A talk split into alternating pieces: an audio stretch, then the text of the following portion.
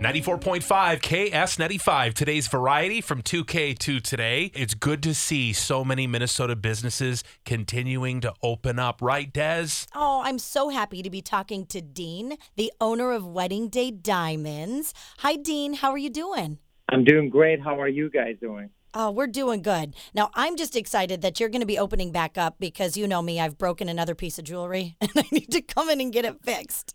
Absolutely. Yes, we are actually open and we are running our operation with a little bit of limited hours to give our employees more time with their family. We're actually made the decision to close on Sundays through the summer. Otherwise, we are open and we are doing business and we're taking care of our clients. Well, I know you have some safe practices in place, so your people working there and people coming in are all safe. What does that look like? We started planning as soon as we closed. We really started thinking about how do we protect our staff? How do we protect the clients? Our stores are extremely well cared for. Since we're kind of a boutique operation, it's easier for us to manage those kind of issues. And our staff has been really happy. My brother and I are actually talking to them every few days, the entire company, to make sure that we're addressing every issue, something that's been on the forefront of our decision-making process from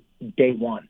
And I see you're doing something called open cases in store. What does that mean? When you walk into our store, we actually have what we call prototypes, which means they are rings that are just the prototype of the one we're actually going to custom make for you. These rings obviously don't have the same value as something that's made with gold and diamonds. So when we open up our cases, the client actually has full access to our entire inventory at their own pace without us having to be near them and talking to them throughout the process and handing one ring at a time. And it's actually working really well, and our clients absolutely love it. Well, that's awesome. Like I said, I need to come in and see you guys, and I always love shopping around and looking at all the bling. But you've been doing this for 41 years, and you have 9 locations, including St. Cloud.